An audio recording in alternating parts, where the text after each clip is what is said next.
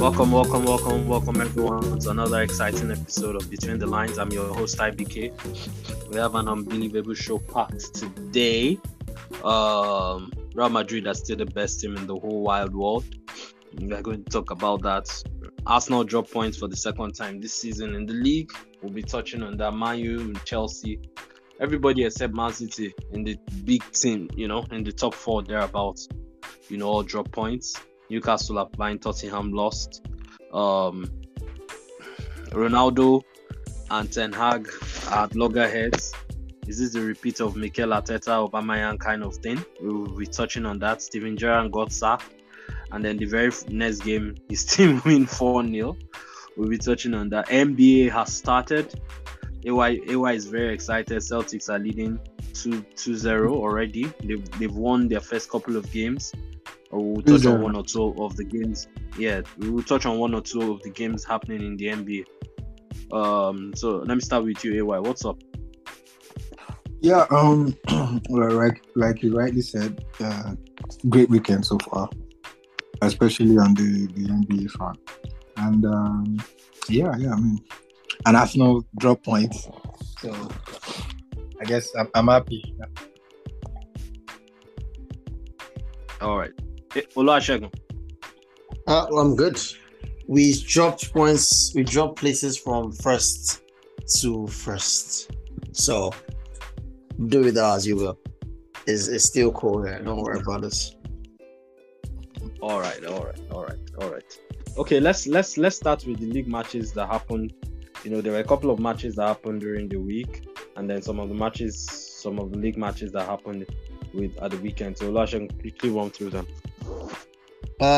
So over the weekend, we are recording on Sunday, so the games that happened today, the last game was Newcastle against Tottenham at Tottenham Hotspur Stadium. Newcastle beats Tottenham 2-1. Aston Villa beat Brentford 4-0, and they were 3-0 up in the first half after they sacked Steven Gerrard over the weekend.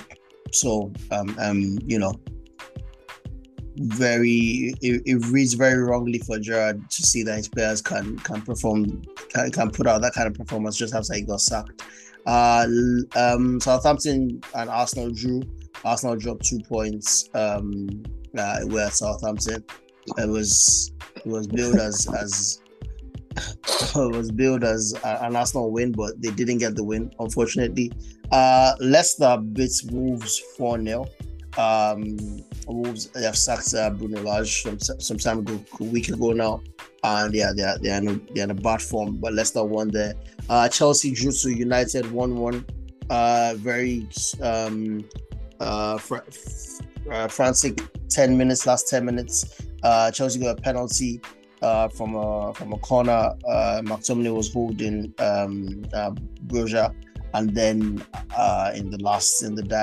in extra time, United got an equalizer, deserved equalizer actually, because they were the best team. And yeah, so I'm glad you said that. No, I'm objective. And yeah,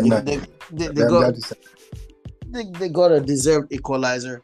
And yeah, so good win for them. Everton beat Crystal Palace 3-0. Good Everton results. He will be playing really well at the moment. Man City beat Brighton 3-1.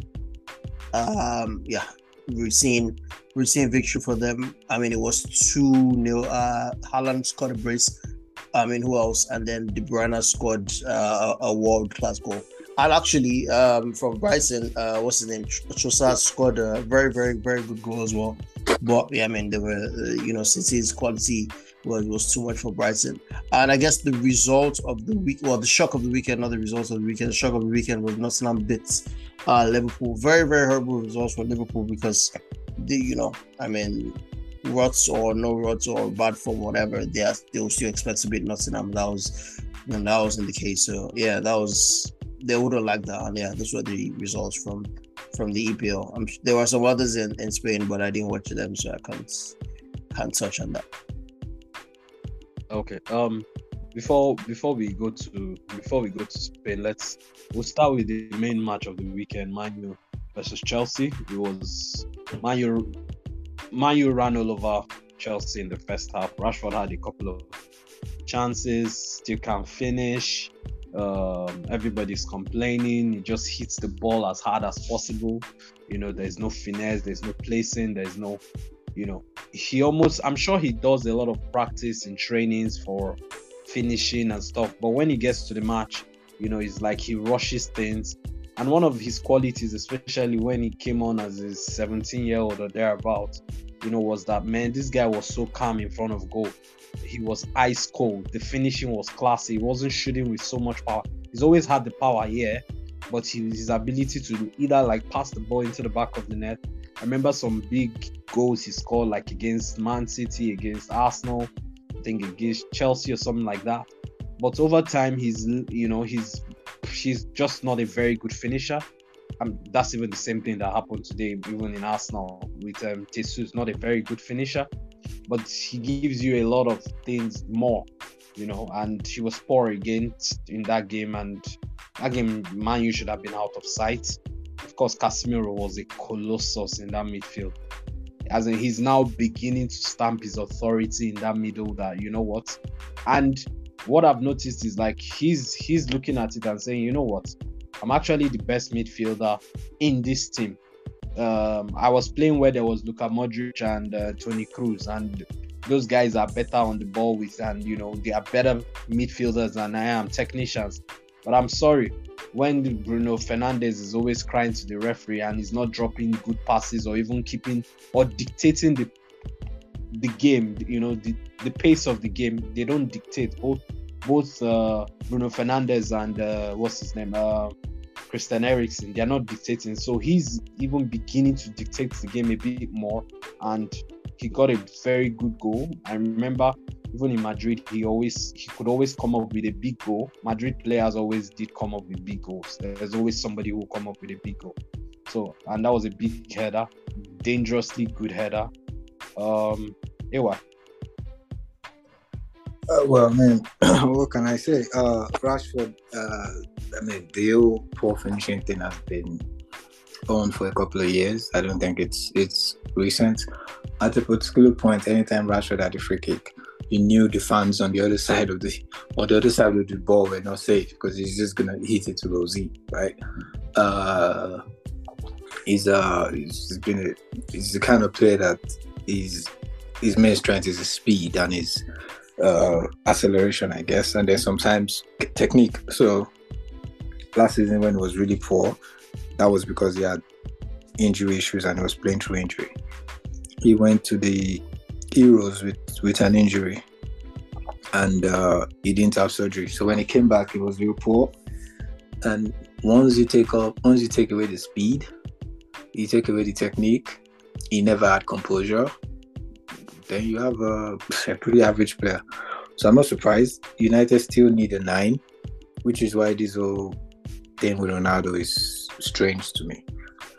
But to the game itself, we were the better side, and I think a loss would have been very unfair, because, you know, we were better than Chelsea, and Casemiro... Yeah. I just remembered something. In the first half, when... You know, they started with 3 at the back, and they saw that Man U were for about 35 minutes. Man U ran them to the ground, you know, and then Potter, you know, removes Cucurella and brings in Kovacic, and the game swung towards Chelsea. And I noticed that Ten Hag didn't react till halftime when he tried to push Casemiro a bit up. You know, just moved him about 10-15 yards a bit up, so that he wasn't really just protecting the back four, but he became more dynamic. And of course, the introduction of Fred also helped, because Sancho is, you know, you've said it, Sancho is a fine boy. Yeah, Sancho was real poor yesterday. Yeah. And then so that was the game, really. And Varane, you know, Varane is very brittle. Any little knock and he's out, and it looks like he will make the World Cup, though. I think he's out for 4 weeks from what I heard, so it seems he'll make the World Cup. Anyway, back to the game. A draw was a fair result. Casemiro showed his quality yesterday. He was probably the best player on the park. And it's only fitting that he was the one that got the equalizer.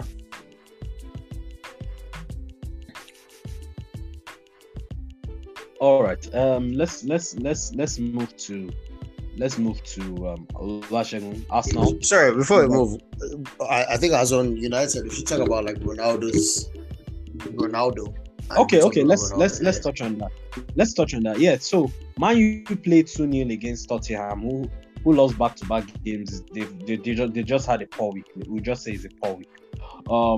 They played like their best football maybe of the season so far against Tottenham. They played them off the park, you know, as people will say. And Ronaldo was told to come on, and he declined.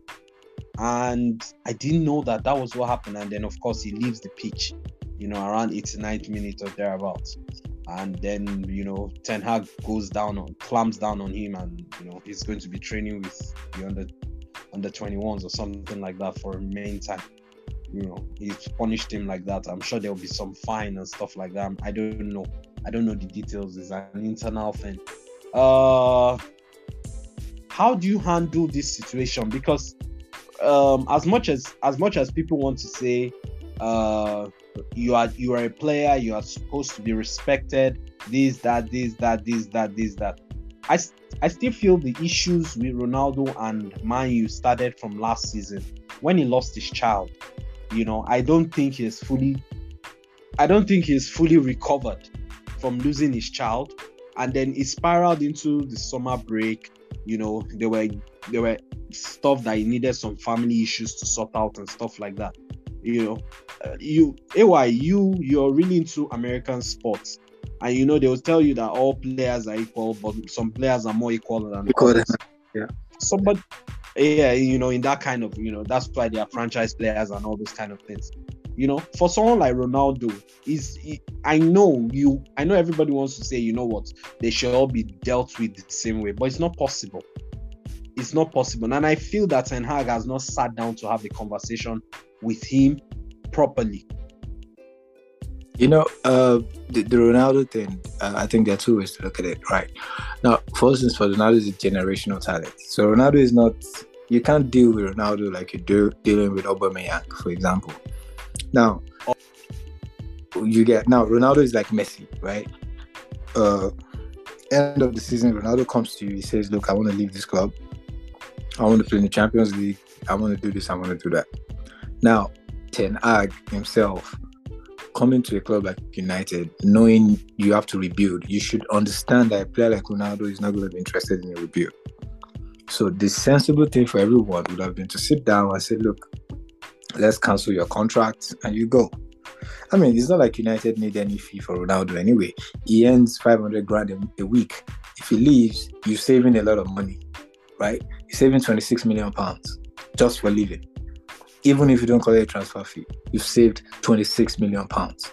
So that there's a financial, you know, incentive to releasing him. With 26 million pounds, you can add a little money, get someone like a Bakpo or something. You know, it just makes sense that way. But United were not reasonable. They felt, oh, we need to get a fee. That's where the problem started from. And then Ronaldo didn't help matters by not coming for preseason. That looked disrespectful, right? He didn't come for preseason. He was posting pictures of him training himself. And so I guess Ten Hag felt he had to make an example out of him by not playing him in the first couple of games, which was fair. But when it's getting to a stage now where you're telling him to warm up and come in the 88th minute, you're playing him in the Europa League, and there's a World Cup coming. He needs to be match fit for that World Cup because this is the last World Cup. So we know he's going to try to win that World Cup. I can assure you, if Ronaldo wins the next World Cup, he could retire from football altogether because there's nothing else to play for, right? So the World Cup is actually more important to him right now than even playing league football. But the point is, he needs to be match fit. How do they win the World Cup if it's not match fit? So there's so many things involved here. Now, I don't support unprofessionalism. I think it was totally wrong for him not to want to come on and for him to leave the stadium. But, you know, someone of that stature, someone of that pedigree, Ronaldo does not have Ronaldo, I'm sure he has had skirmishes with, with coaches in the past and stuff like this. But nobody, we've had tons of interviews over 20 years and nobody has said Ronaldo is unprofessional. So I think I'm not saying, maybe it sounds like I'm trying to exonerate Ronaldo from all this, but I think that the club, Ten Hag, and Ronaldo never aligned. And this is the effect of it.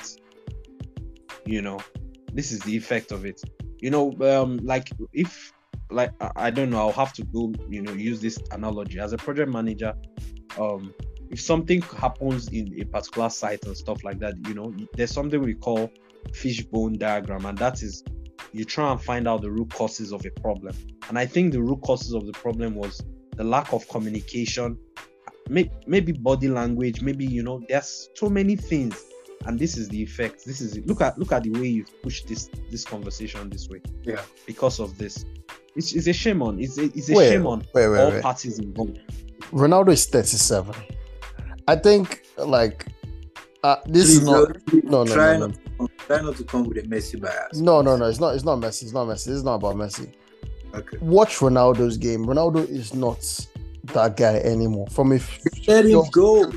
No, but he hasn't gone. And okay, Roy Keane is coming out to say there were offers, but there's other sources saying there were no offers.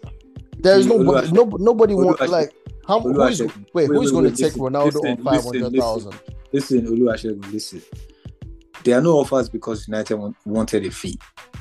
You allow Ronaldo to go on a free and let him talk to people. Of course, he's not going to get 500 grand a week. He will take a pay cut. But no one is going to pay a transfer fee and then negotiate, say, 300 grand a week with Ronaldo. So you can't say there were no offers. The football doesn't work that way. Nobody makes a bid when they're sure they're not going to get the player. That's not how football works. Nobody has time for that. Football these days is about an agent talking to a club and saying, my client is available. This is what my client wants. Can you pay? That's how football is. If they can't pay, they're not going to bid to United. So United are actually not in a position to say there are no offers for Ronaldo. They're not in a position. The real person that can say there are no offers for Ronaldo is Jorge Mendes. Any other person is not really in a position to say so, because that football has moved from the day of clubs just bidding 10 times because they want to sign a player. Okay, but obviously, we haven't heard what Jorge Mendes has had to say about this. You expect Jorge Mendes? Yeah, that's what I'm saying. No, that's what exactly my point. I know he's not going to come out and say there were offers, but there were no offers. But looking at it, no, that's what I'm saying. He's not going. If Ronaldo is available on a free, there is no way on this earth that there are no offers for Ronaldo. Okay. The transfer window has come and gone. The transfer window has come and gone. I think the conversation about it is so tired because he's not that player anymore. You see him making sprints. He can't get to the end of balls.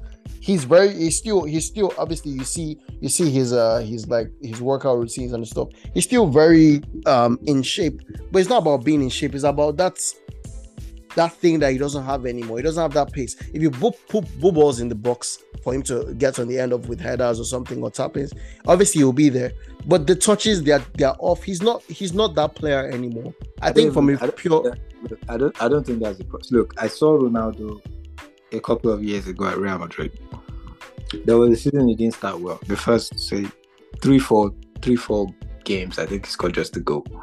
It's not the first time Ronaldo has started a season sort of poorly. At that age, it happens a lot. The problem is when you bring in Ronaldo to play those 15 minutes, he's not match fit. How is he going to get match fitness if you don't play him? Ronaldo is not a 20-year-old any longer. You could play. Look, Sancho might be on the bench for 3 games, and then you play him next, and he's up to pace. It's not like that with players of that age. They need to get. It's like accelerating a vehicle, right? If you're accelerating a Ferrari, you get to 100 kilometers per hour, a lot faster than a Peugeot, right? That's how it is. So I don't believe there's anything wrong with Ronaldo. I mean, Ronaldo is not going to score 20 goals this season in the Premier League anymore. But you can't tell me, okay, Ronaldo is not getting to the end of balls. One is not match fit. One, the system you're playing is not even one that supports Ronaldo. To that extent, the whole middle is crowded. So where do you play only Ronaldo up front? It doesn't work that way. You need to play. But you've seen, you guys, you're a United fan. You've seen your play without Ronaldo. It's better.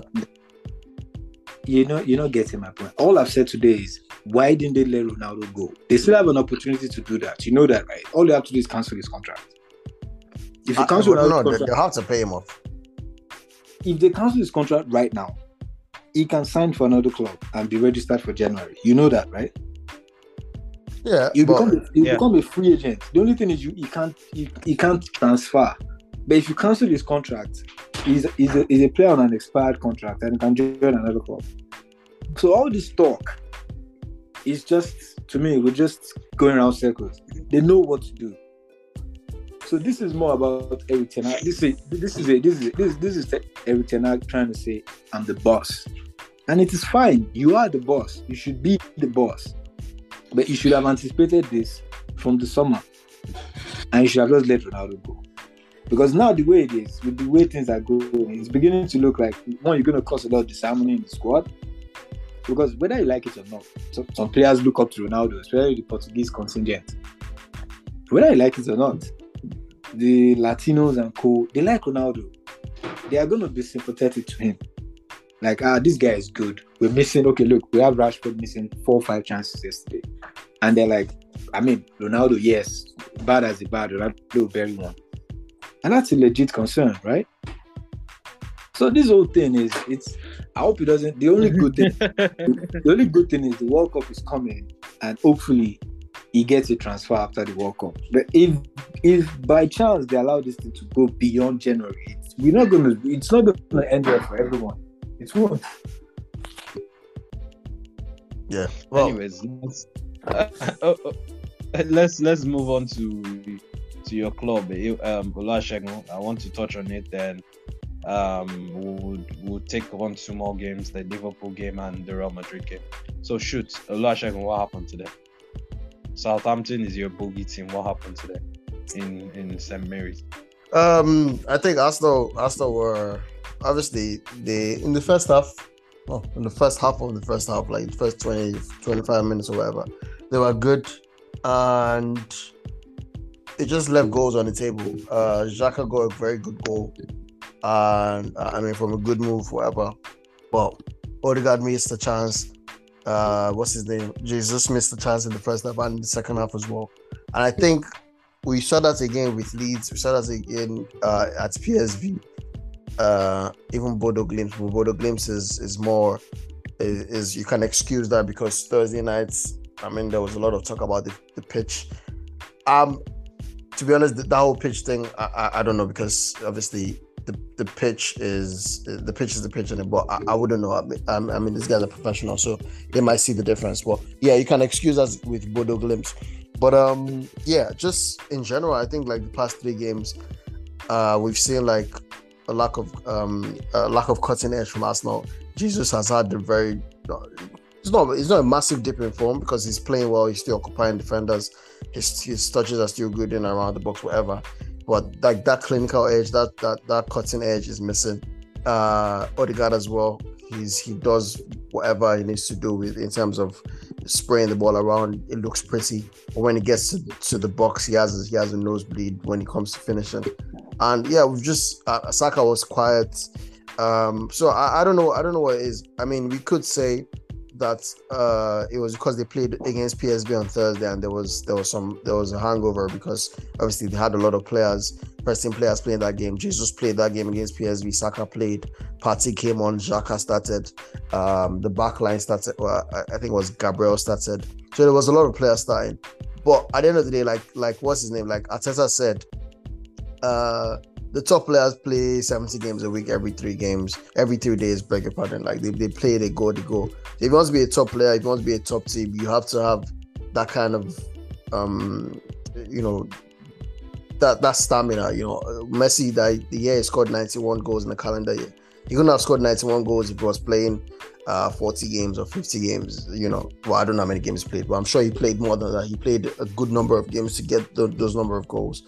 And yeah, so blaming it on tiredness or fatigue from the midweek fixtures, I think is a little bit lazy. So I really don't know what it is. I just think like the team was they looked leggy. and it's kind of disappointing to be looking at by October. So yeah. All right. Ay, your nemesis lost 1-0. That's Liverpool. They lost this weekend to Nottingham Forest. As the team that signed 22, 23 players this summer, and they've not looked like a club. They've just looked like individuals. You know, there's no real pattern. There's no real game plan. But one thing that I noticed, I'm a big fan of. I'm a big fan of nines, of goal scorers, and they signed Taiwo Awoniyi. He was even a former Liverpool player who never played for Liverpool. You know, he bounced around before, you know, coming back again to the Premier League. And this is his third or fourth goal already this season. In a season where he's playing in a Nottingham Forest, there's no chances, there's nothing. But he doesn't start a lot of games, but he finds the back of the net at a decent frequency. And his fixation with playing Brennan Johnson and that guy that they spent 140 something million on, I don't know, Gibbs White, to me is not Premier League quality. Gibbs White? You know, I think it's from Wolves. No, Nottingham Forest. No, Wolves, yeah. Yeah, he played, so it's really bad. Then on the Liverpool side, you know, I don't know, man. The midfield, Elliott, Fabio Carvalho, Curtis Jones. If you're a Liverpool team, these are not your players. These are not your players. You know, these are not your players at all. These are not Liverpool quality players. If you're Liverpool. Well, it's wrong to say they're not Liverpool quality players. I think they're just still young. So when you have a midfield and you play three young players like that, you play Elliott, you play Jones, you play Carvalho. I mean, if you're going to play them, it's got to be against a team like Forest, right? So playing them is not exactly the problem. The problem is, you know, are they ready for the battle? Perhaps it's better to play two of them or maybe one of them. I think Elliott has been more consistent, so maybe playing Elliott would have been okay. Well, Liverpool have not been too good this season. I mean, we've said that a couple of times. I mean, the only reason why they're even in the top 10 to me is because of Alisson. You know, Salah has not been in good form. I think he picked up a couple of weeks now, but he's gone back to ground level. And with all the injuries, Nunez, Diaz, what's the name of the Guinean? Was Nunez injured? Yeah, he's injured, yeah. Oh, okay. Yeah, Nunez, Jota, Diaz, what's the name of the guy from Guinea? I can't remember. The one decided from Leipzig. Oh, Naby Keita. Keita is also injured. Yeah. Kuyate, is it Kuyate? Kuyate got fit and then he got injured again. Konate, right? He got fit. He played midweek. He's injured again. Mm. So we have a very depleted side right now. So the problem is not about these kids. Sometimes you just have to play these kids. You have games coming, take a fast, and you've got to rest players. So it's just a bad day in the office. It doesn't mean they still can't make top four. They have to take it as one of those losses, and we just have to try again. I don't want them to finish top four, obviously, but it happens. It's EPL football. It happens. Well, Haaland continues to be a beast. 17 goals already. The season is not even half gone. This guy is going to score 35 goals at least, the way he is. I hope, if there are no injuries, knock on wood, no injuries for him. He's just a goal machine. And the pass, from Madison for the goal, and his movement was just ridiculously sick. He first drops deep and then he spins around the defender, bundles the defender over the ground, and then passes the ball into the back of, rounds the goalkeeper, passes the ball into the back of an empty net. And then the second was a penalty and you know they played well. You know, De Serbi got back into the game. I liked the one-on-one, the one-on-one pressing that they did, and it was a great performance for them, for Brighton without the goals. But Brighton need. I just found out that they even signed a striker from Turkey who has scored already a lot of goals. I think they should give that guy a run of games. He should see what he can do. You know, Welbeck is going to give you 3-4 goals a season. He's that kind of striker. He's not going to score many goals. He's never done that. Even from Man U to Arsenal, never scored many goals. You know, doesn't even score big goals. Just scores the odd goal here and there. So, Oluwasegun, Man City. Yeah, did I watch the game? Edging closer to you. Sorry?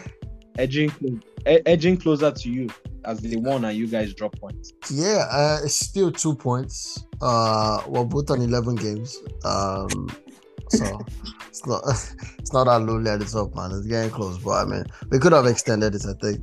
But you know, I think at the end of the day, man.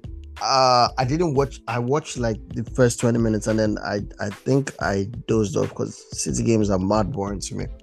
But I think people were saying on Twitter, tactical accounts were saying, I don't know how much weight I should put to this, but apparently City are being, their quality is being,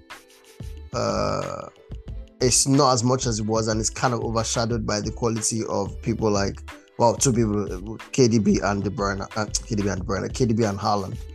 And I don't know if that's like a good thing because, like, you know, then if you stifle them kind of players, then, you know, you're in business. But I wouldn't know, man. But I think... But Liverpool stifled them.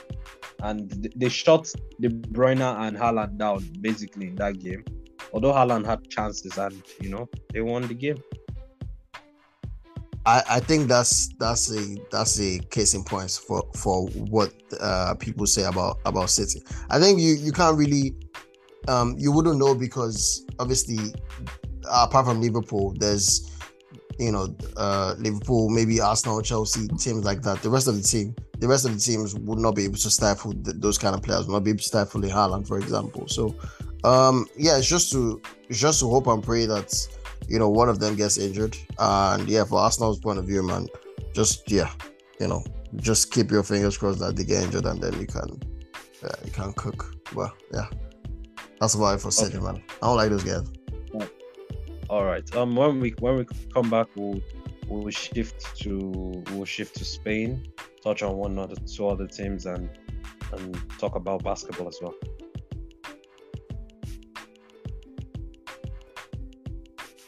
So welcome back to Between the Lines. I'm your host, IBK, AY, and Oluwasegun are still here with us. Before we go to Spain, we want to quickly touch on Gerrard got sacked, played 38 games, won 12. He never really got a tune out of the team. A lot of players let him down, like they will say. The one player that let him down, and he tried to find a solution, but got... was Diego Carlos coming into the team, but he broke his leg and he was out for the season, and he had to bring in Tyrone Ings, who was demoted from the captain, and he's just a bag of mistakes. I don't believe I think he's like Jamel Lascelles of Newcastle. He's not. They look the part, but they are not the part.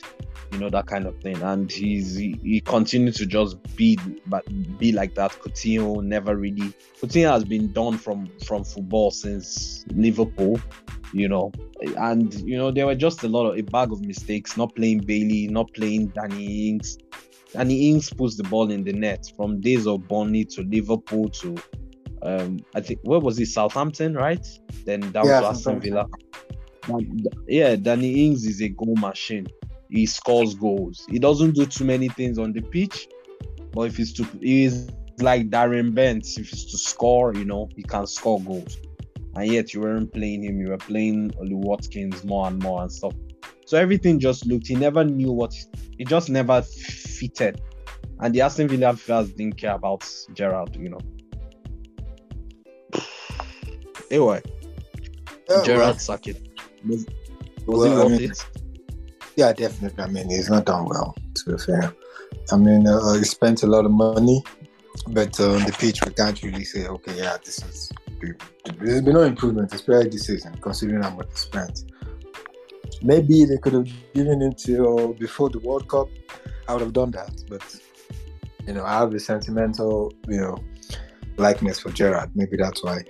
But from a strictly business point of view, I don't think it was a bad decision.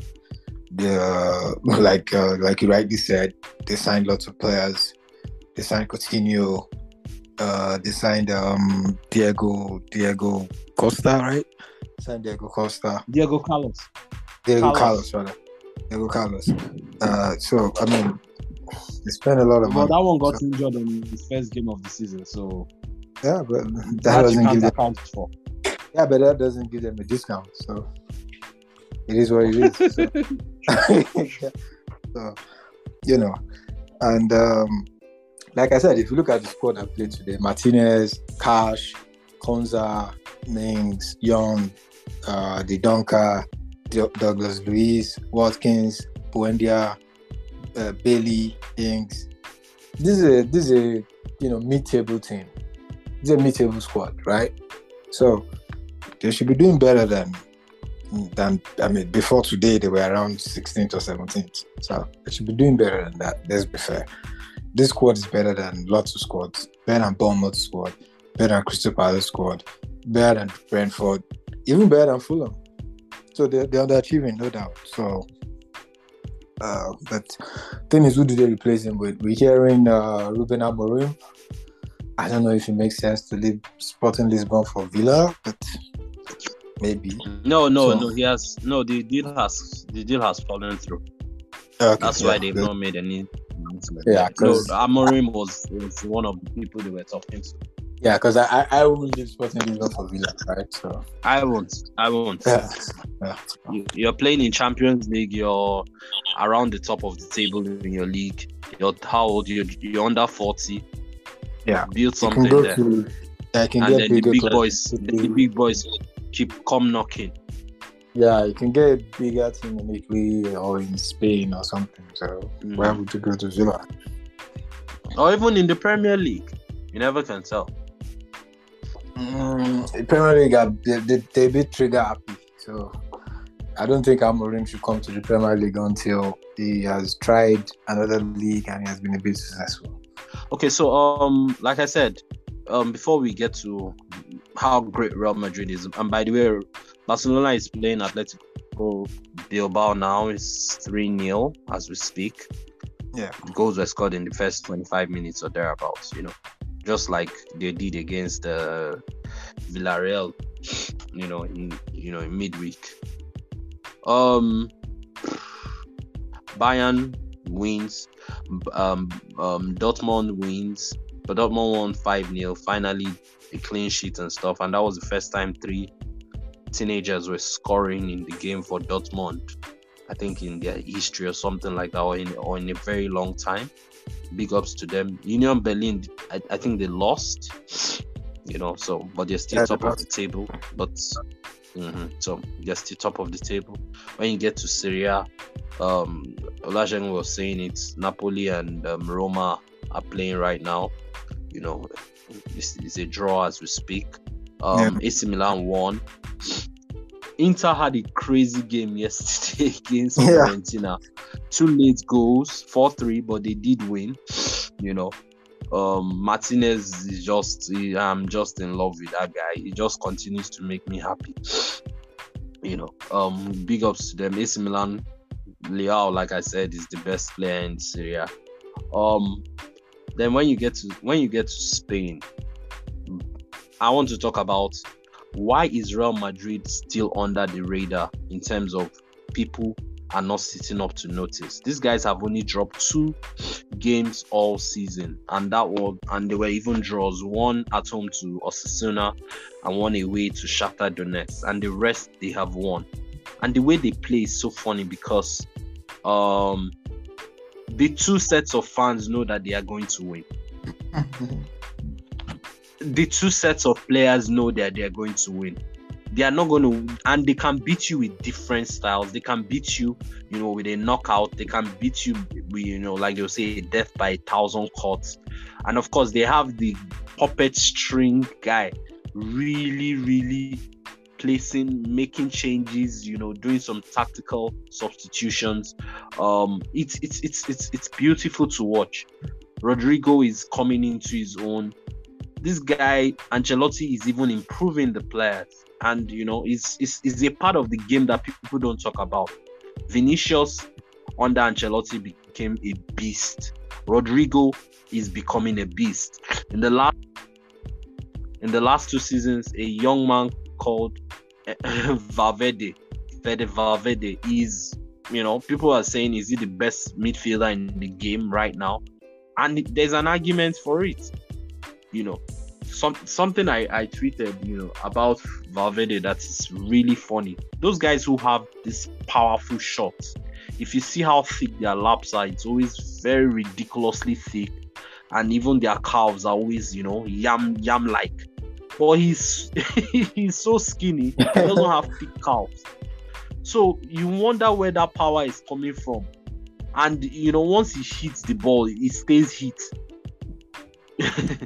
And even this last goal against them, Sevilla, the way he hit the ball and stuff, it's just a beauty to watch. Remember, Madrid are the best team in the game to me, and people should sit up and take notice. Olashen, I'm not following La Liga like that. However, or yeah, at all actually, I just like see the results. However, I've seen, like, you know, highlights of the game and even Valverde's performance. And I mean, Tony Kroos was the one that tweeted the other day that Valverde is top three in the game. And obviously, from the clips that I've seen and from what, you know, what he's doing, it's amazing, because obviously this is even starting from, you know, taking it back to the end of last season, middle of last season. He was playing as, you know, he was doing the whole hybrid CM/right winger role, and he's doing both of them to a high level.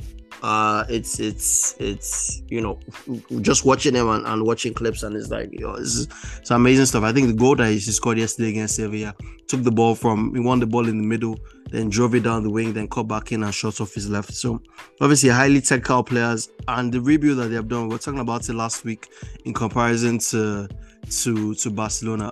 They have people like, you know, Camavinga, Tchouaméni, and obviously Benzema just won the Ballon d'Or the other day. They have Vinicius and Rodrigo, you know, 20, 21, 22-year-old players. So I mean, the way Perez has done it, the way he has like rebuilt the team is exemplary. And yeah, I think the reason why people are not like looking at them is, I think, first of all, because it's in Spain, and people are like, yeah, it's in Spain, and, you know, I suppose not that many people are watching Spain. I could be wrong, but also because, like, yeah, it's not like flashy results, you know. It's just slow, methodical, and just like they're just, it's like a train, it's just like going slowly. So I think, like, after the World Cup, when Champions League returns and they're back on like the big Champions League nights, then people start to, oh, like, yeah, this is the Real Madrid, and then they'll start to take more notice. That's what I think it is. AY? Well, all I'm going to say is, if Perez is looking for someone to handle his PR, he's got you. We could send him a tape of the last 5 minutes. You know, like, IBK. So really, I mean, we've said this many times. The squad is properly built. Mbappe was meant to be the grass. It was meant to be the final piece, but it didn't happen. But they're gonna be fine. Tchouaméni is a monster. Yeah, he's replacing Casemiro, and he's doing it well. They've got Camavinga coming off the bench. Okay, look at the defense, for example. It was Carvajal, Militao, Alaba, and Mendy yesterday. And at a point, he took off Mendy and brought in Rudiger. Put Rudiger in the middle with Militao and moved Alaba to the left. So that's what makes them wonderful, right? You've got Alaba that can play left, centre-back. You've got Rudiger that can play right-back, centre-back. You've got Eden and left back too. Yeah, you've got Eden Militao that can play right back, centre back. You've got you know, just chill. You got that plays everywhere. You get they could change the system anytime. And Ancelotti is this avuncular figure. He's this, you know, he's a gentleman. He's not going to ruffle feathers. All the players love him. He makes everyone happy. So it's a very happy atmosphere right now there. And then you've got Benzema, top of his game right now. Even though he's getting older, he's the oldest Ballon d'Or winner since I can't remember, since the 60s or something. Stanley Matthews. So it's a well-assembled squad. All they have to do now is they still have the Mbappe money. Just keep it till the summer. Get a striker to replace Benzema, and they're good. So, and of course, there's this charm that comes with playing for Real Madrid, right? So, if Real Madrid comes knocking at your door as a player, even if you're not gonna go, you're gonna run and leave your boots behind. Yeah, you're gonna think about it like, should I go? This opportunity might not come ever again. So they've got that advantage too. So it's a wonderful place to be right now. They're doing well. I'm happy for them. I'm happy for Ancelotti because at the point it looked like his career was going down. He was at Everton and all that, but he's back at the top now. So everything is going on. Even the law of Real Madrid made him to leave Everton quickly. Quickly, man. You don't take time. You don't waste time. It was a phone call away. Oluwasegun, you know, 1 minute before we move to other things. Ancelotti in the same situation as Ten Hag with Ronaldo. Does he handle it better? I think first of all, I think Ten Hag doesn't have that much equity in the game. So I don't think it's like laughable. It's just what it is. He's coming from Ajax. Before that, he was at Utrecht? And before that, he was at I know he has Bayern. Done some shit at 20. Yes, he was Bayern's under 23 manager. So he just doesn't have that, you know, that gravitas, whatever you want to call it, as an Ancelotti that has been at. You know, we don't need to reel off Ancelotti's resume. We know where he has been at. So that's just first things first. That's where it is. And obviously Ancelotti's like man management has obviously been also one of his biggest assets, and it's something that I've seen over his career being done. So I'm sure that he would have handled it. However he would have handled it would have been received differently by Ronaldo just because of who the person is. Now, if we're going to talk about what exactly he would have done, I'm not too sure. Like, Ten Hag himself couldn't. He's not the one that could have sold. United should have sold Ronaldo, as he has said. But Ten Hag, the way he has handled it is he has handled a player, and he has handled a player that he thinks is not going to. He's handling the player situation, the football situation. This is what he's bringing to the team. This is what he's not bringing to the team. I think Ancelotti would have been a better, like, he would have handled the persona better. But yeah, like I said, I just don't think the respect that the way Ronaldo would have reacted to both situations, I don't think can be compared because of who the people are, because of like what Ancelotti has done and who he is. I mean, Ancelotti even has won a Champions League as a player. Like, you know, Ten Hag is you can't compare them. So yeah. For me, I just don't think it's comparable because, yeah, who the people are. Why? I mean, definitely Ancelotti would have handled it differently. Ancelotti would not have Ronaldo warming up in the second minute and then telling Elanga to go on ahead of Ronaldo. You know, it's obvious. It's an ego thing. Yeah, Erik ten Hag is trying to establish himself as the, you know, the boss and all that. He wants everybody to know his boss. That's why he came in, he benched Shaw, he benched Maguire. All these things are power things. Yeah, just to show that I'm in charge. So if he deals with Ronaldo, every player in that squad looks at it like, oh, if this man can do this to Ronaldo, I'm not safe. So it's a power thing to him. Like I said, look at yesterday. You can't, if Ronaldo was there yesterday, one of those chances would have gone. one of them would have gone in. There's no doubt about it. It was Chelsea. It was Ronaldo and Koulibaly. Come on. It's not like Ronaldo was playing this young, fast defender.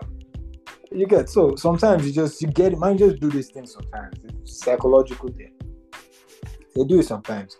So, like I said, I don't entirely blame Ten Hag. I blame the powers that be at United, because the moment Ronaldo told them he wanted to be distracted, just found a way to get him off. That would have made everything easier. But now we've got this mess in our hands. We won yesterday, and journalists are still asking about Ronaldo in the press conference. It's overshadowing everything. So, you know. All right. Olusegun, thank you very much.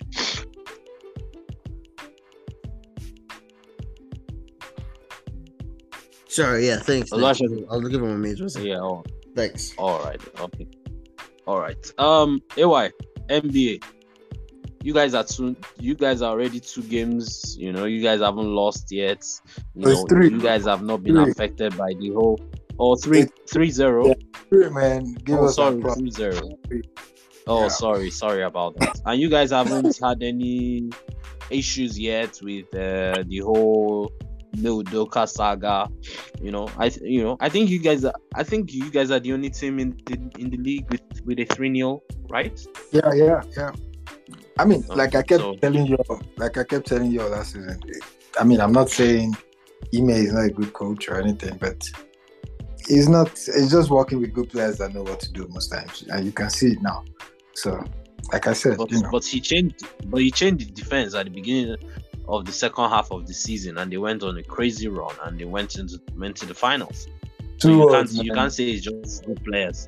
2 words, man. Marcus Smart. 2 words, Marcus Smart. Anyway, the first one was against the Sixers. The first quarter, the Sixers were all over us. We were like 5 points behind. But slowly, especially in the third quarter, we just boxed them off.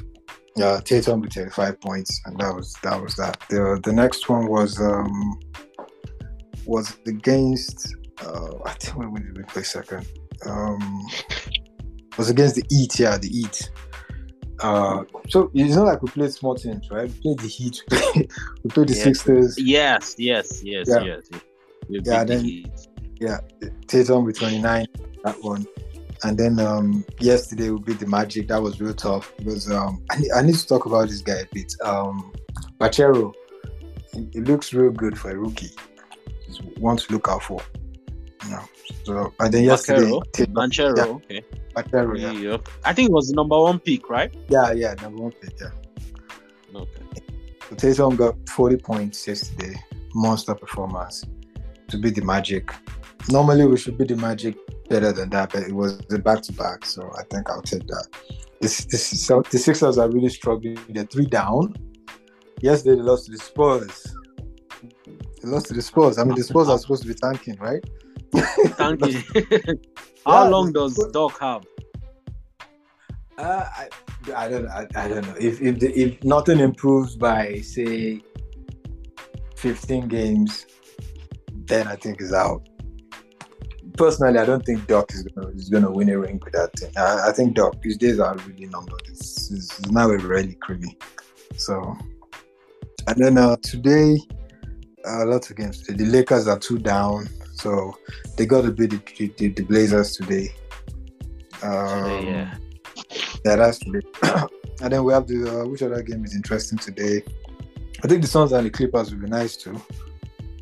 The Warriors play the Kings. I think they'll beat the Kings. So and then the Jazz are supposed to be tanking too, right? They sold their best players and they're 2 up. So it's funny, right?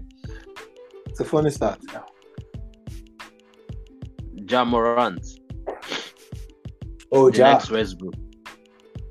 But one thing I like about him is that he does this LeBron chase back blocks, you know, which is really nice to see. LeBron is 6'9", 6'8", 6'10", whatever number you want to put. But Ja is 6'3". So he always looks very interesting for him to like really, really fly. because he's about 6'3", and he's light, he's not so, and then he's flying with his hair all over the place and making some crazy blocks, you know, never giving up on the play, you know. I think Giga has some qualities that are better than Ross. I'm not going to compare Ross now. Yeah, now I'm going to compare Ross. No. Ross was Ross. When Ross was Ross, Ross was a better defender than Ja Morant. He was also a better playmaker than Ja Morant, but not a better scorer. Ja Morant is totally a better scorer than Ross has ever been and ever will be.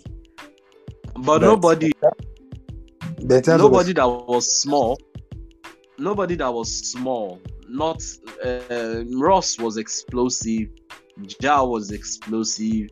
Everson was explosive and shifty, but Derrick Rose was insane. Everson is the most impressive of the three because Everson was a lot smaller. Everson was, I think, 5'11". So Everson is the smallest MVP ever. So he was a real small dude, and it was real explosive, real quick. It could pass. It could shoot. But he wasn't living above the rim like these other guys could. Yeah. Of course, the height was a factor. It wasn't. But Derrick Rose would dunk in the middle of 2, 3, 6, 11s, and dunk comfortably. Of course, they had to shut down his body, man. Yeah, the talk was too much. Yeah. The TORQE was too much. And Rose was 6'3" too, so that's something. Rose is not words. Derrick Rose, I mean, I used to be a big fan, very explosive guy. So, but I think Ja Morant is more like Derrick Rose. Yeah, it's closer to Derrick Rose than Russell Westbrook. Like that's how Derrick Rose was. But he's also he's a bit lighter. So, because Derrick Rose was never a slim dude. No. It was stocky from.